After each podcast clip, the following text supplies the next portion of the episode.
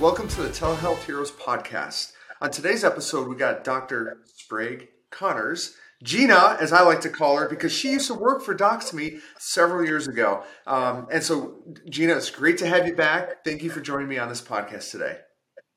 Thank you for having me. Good to see you. It's been a while. Yes. So, for the audience, Gina worked for us while she was in her graduate school and residency, becoming a clinical psychologist from 2016 to 2019? Yeah. Yep. Great. So that was before the COVID craziness, and she's been a diehard telehealth advocate. Um, and so it's great to be talking to Gina again, especially after all these years with the COVID, how COVID changed everything. Um, so, so Gina, you're a clinical psychologist. You specialize in telemental health, and and you did your dissertation work on telemental health in rural communities before it was cool. What is mm-hmm. it? That, what got you into telemental health, and what drew you to this field? Great question. Um, I grew up in a rural area. I grew up in Wisconsin, um, the Midwest. I also um, went to a polytechnic university. Um, before I went to school, before I went to college, I actually did video conferencing for AP courses. Mm. And so I got to get the opportunity to work with other students in other communities through video conferencing who had professors that could be teaching these AP courses in preparation for college. I went to a school, um, UW Stout, that is a laptop program that integrated technology into the curriculum and studied psychology there. I also um, got the opportunity to, to be in a rural area in my undergraduate. Menomonie, Wisconsin is not that big of an area. Yeah. And as a result, I got to work at a really cool nonprofit called Lutheran Social Services and do a lot of um, community mental health work in people's homes.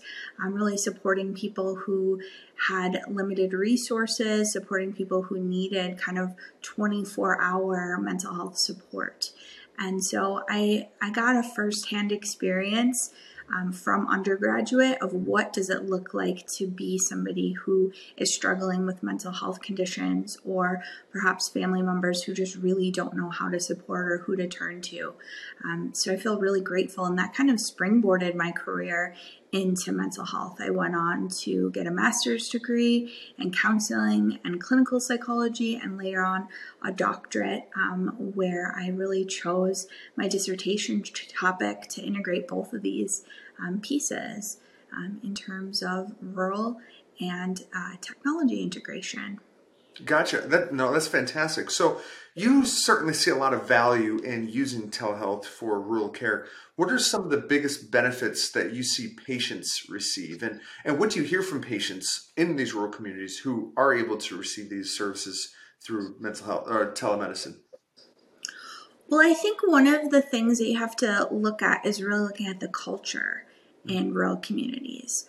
Oftentimes, people really do know each other. We're talking about intergenerational families. We're talking about um, families that, or schools that are very small, communities that are very small. And so sometimes one of the biggest benefits is, you know, nobody knows that I'm going into the mental health clinic in town you know, because I'm doing this from my home. So there's a lot of privacy. Um, also, too, if you are doing this work in telehealth, there is less of an opportunity for multiple relationships if you are not actually residing in that area. Um, I think, too, one of the coolest parts is being able to provide really specialty care. Sometimes um, the opportunities for clinicians who have um, specialty training in certain types of treatment modalities or treatment approaches. And sometimes that is not accessible.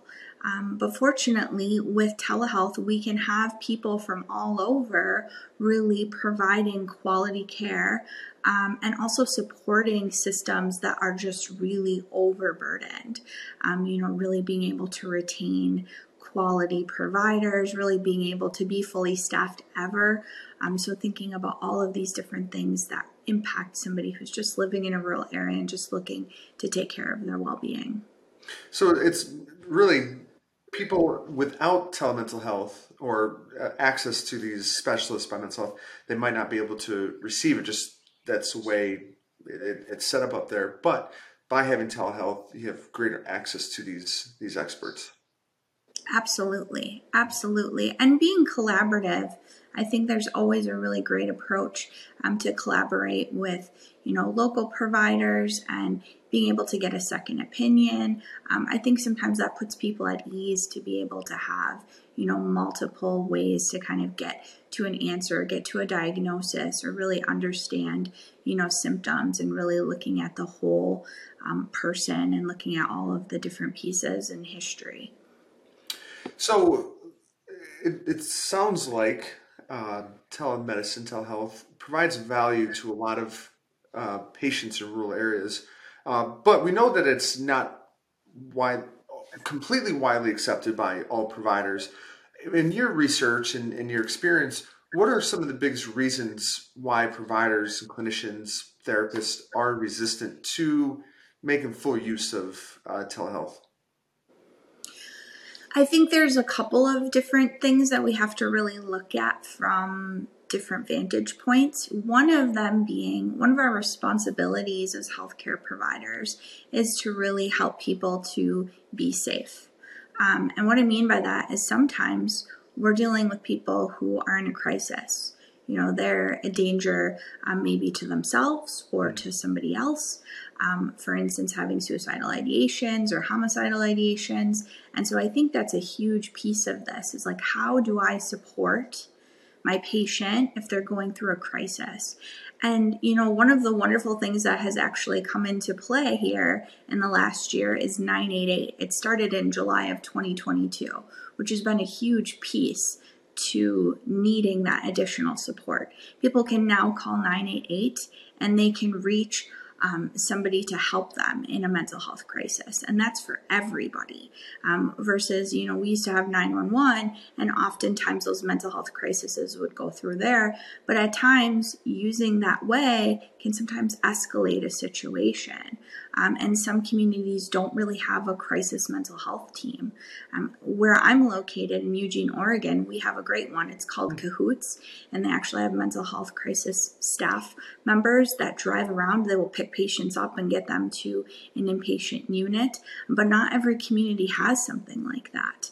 Um, so really looking at those different pieces and how can we support and i really do think we need um, more federal support and state support to integrate these crisis teams because 988 is a great resource but again oftentimes people um, maybe don't know about it you know it's still pretty new. Sometimes i i meet a new patient and they're not familiar with it. And so we need multiple ways to get people connected with that type of care I think another one, um, just too, is like technology can be difficult, you know, an update needing to be navigated or an application not working. And so that can be a real barrier for both the provider and the patient in terms of really being able to have a good quality session if you're spending you know time trying to troubleshoot an issue or if you know the patient is really struggling um, or the provider's having difficulty maybe in their location with high speed internet you know these things can really kind of change the whole experience of going in for a therapy session or a mental health treatment approach like um, group therapy or couples therapy or family therapy Mm-hmm.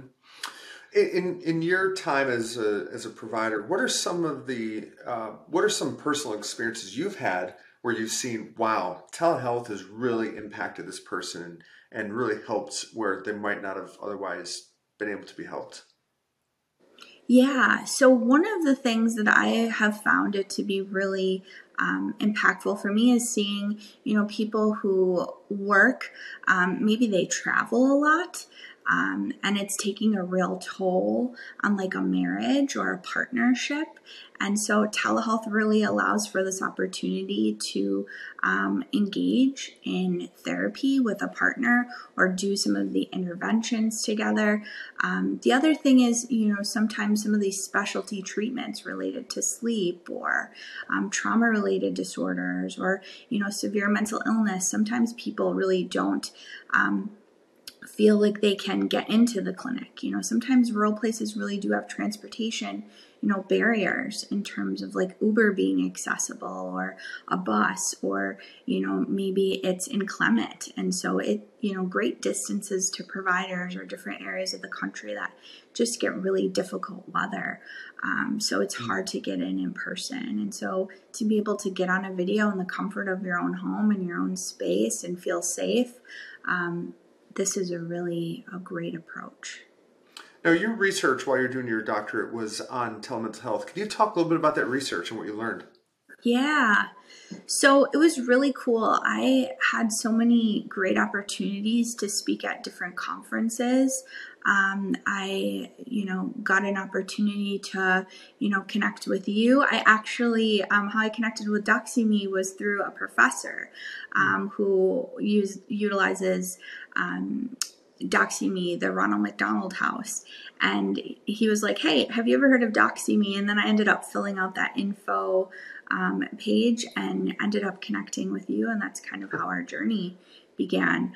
Um, but some of the other things in terms of like my research and what we what I ended up doing for my dissertation project, I um, presented um, at a rural conference actually at UW Stout um, for drug and alcohol abuse and connected with other clinicians, teaching them a little bit about some of the different interventions that can be done through telehealth. You know, my dissertation chair was really clear when I defended. Um, he said, you know, you did a really amazing job of doing a thorough overview of telehealth.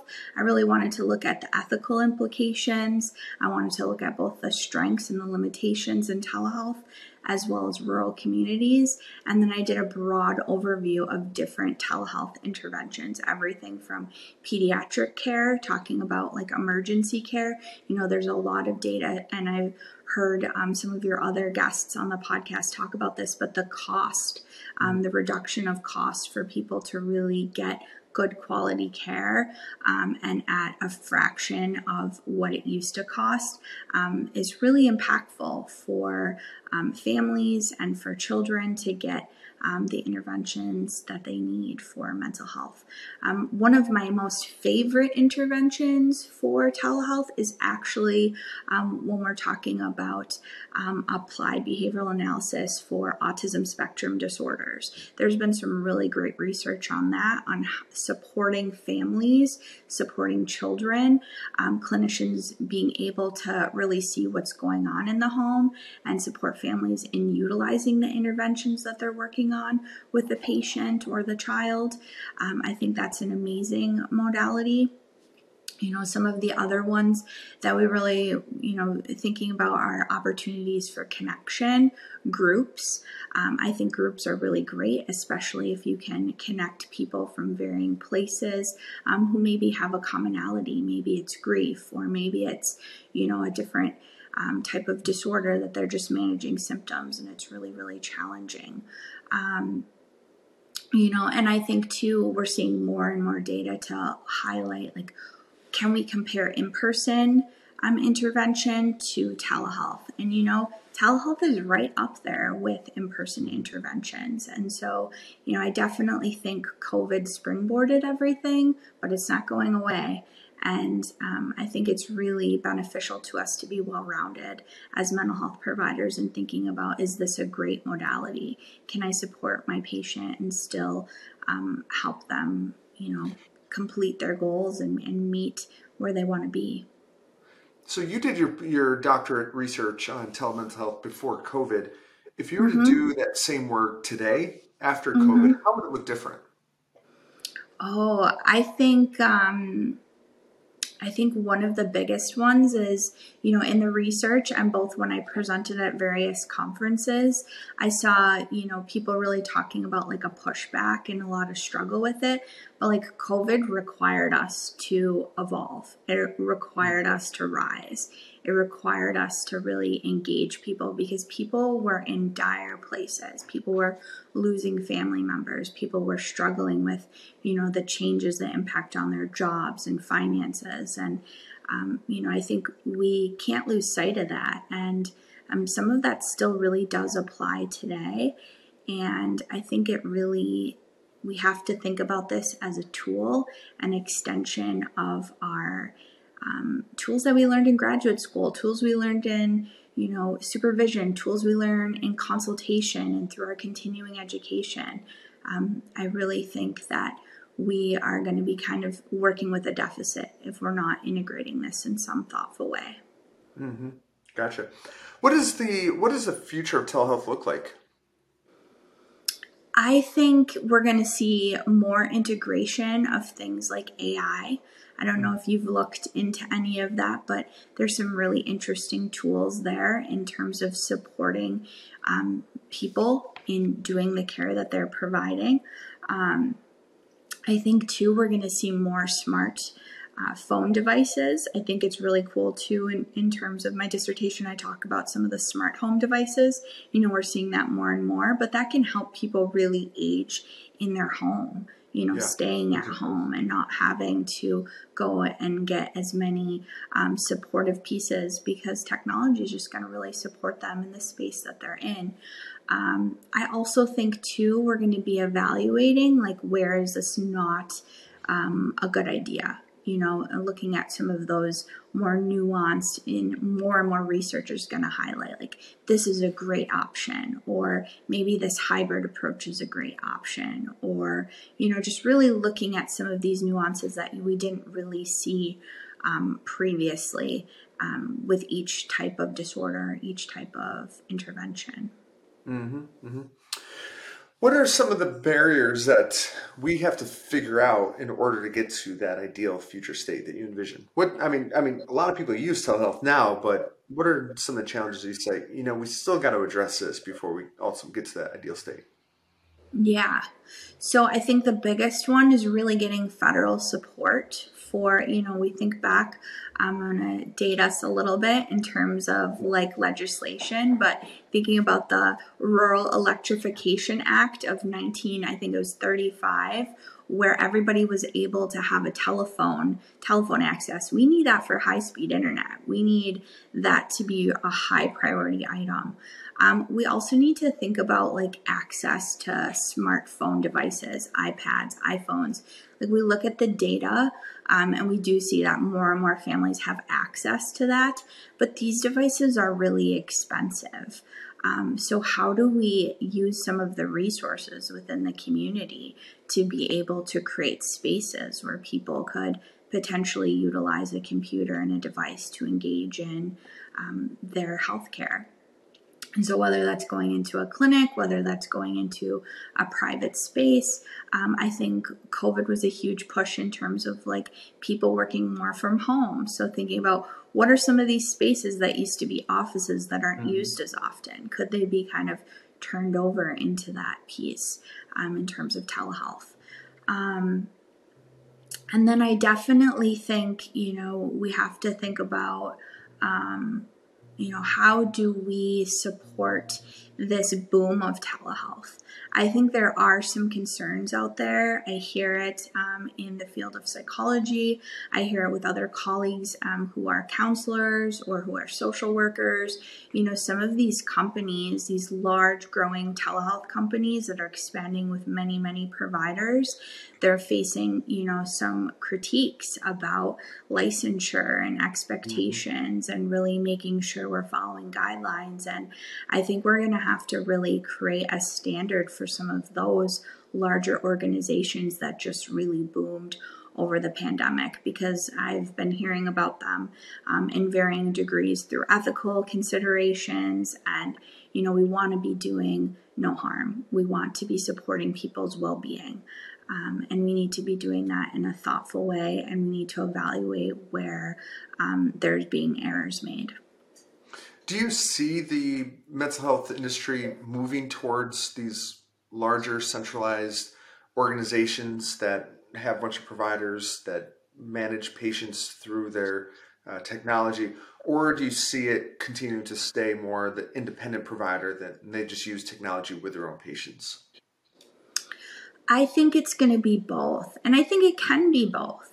You know, when we think about um, other fields, think about the tech field, think about um, the transportation field in terms of airlines. Like, you know, there are smaller airlines, there are larger airlines. Like, we have to think about this and there's room for everybody if we're doing good quality care.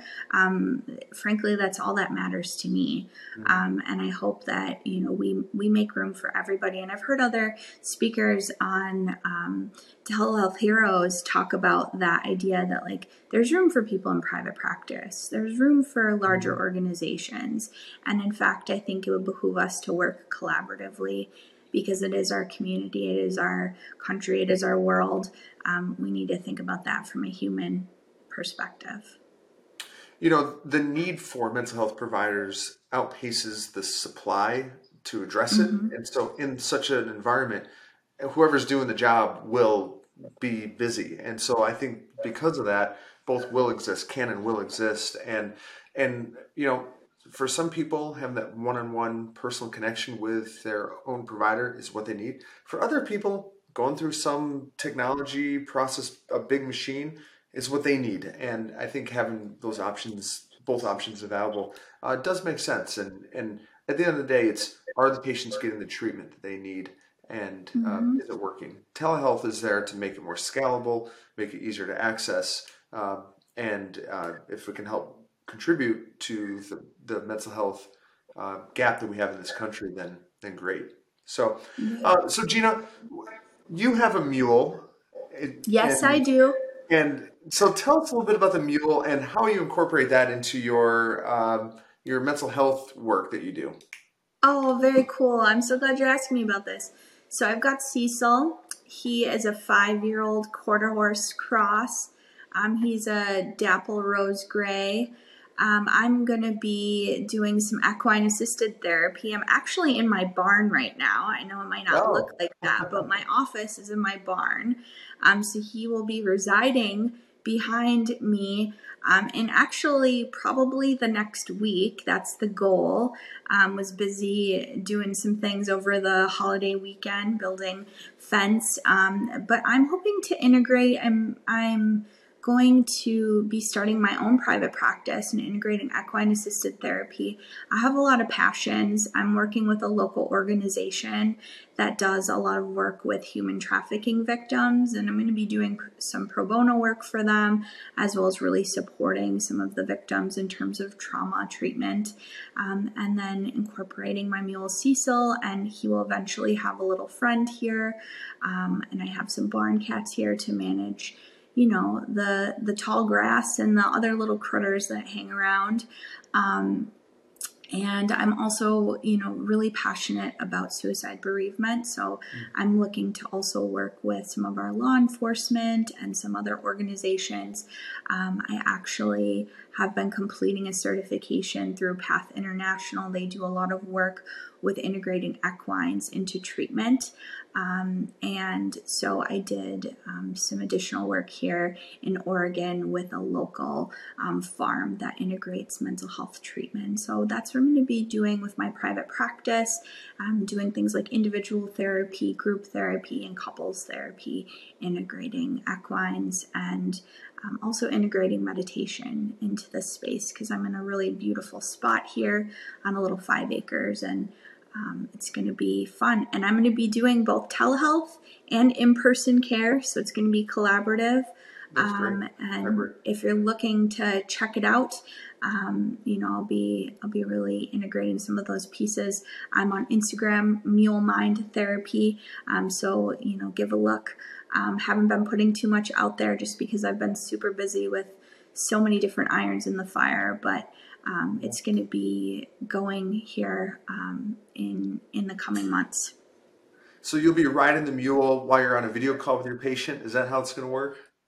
No, no, no. and definitely, um, he, you know, they might hear him. I've been warning people, they might hear him because he does bray pretty loud. Um, it'll be interesting to see how it works with him at the farm. He's being boarded right now, um, and he bellows when he hears me walk into the barn. He can't quite see me, but he can hear me or my vehicle, yeah. and he'll he will bray. So it'll be interesting. But um, no, nothing like that. And really, the idea is that we're integrating in a thoughtful way. I'm putting together right now a psychoeducation series and teaching people just some general mental health pieces, integrating equines to kind of be an experiential um, activity and exercise and helping them to kind of integrate that into their life and their well-being. Well, great. Well, fantastic. Well, Gina, it was great to catch up with you today. Thank you for sharing your knowledge with us. And definitely good luck with your mule therapy. I'm going to call it that because I can't remember everything else. Mule but, uh, minds. Mule minds. There we go.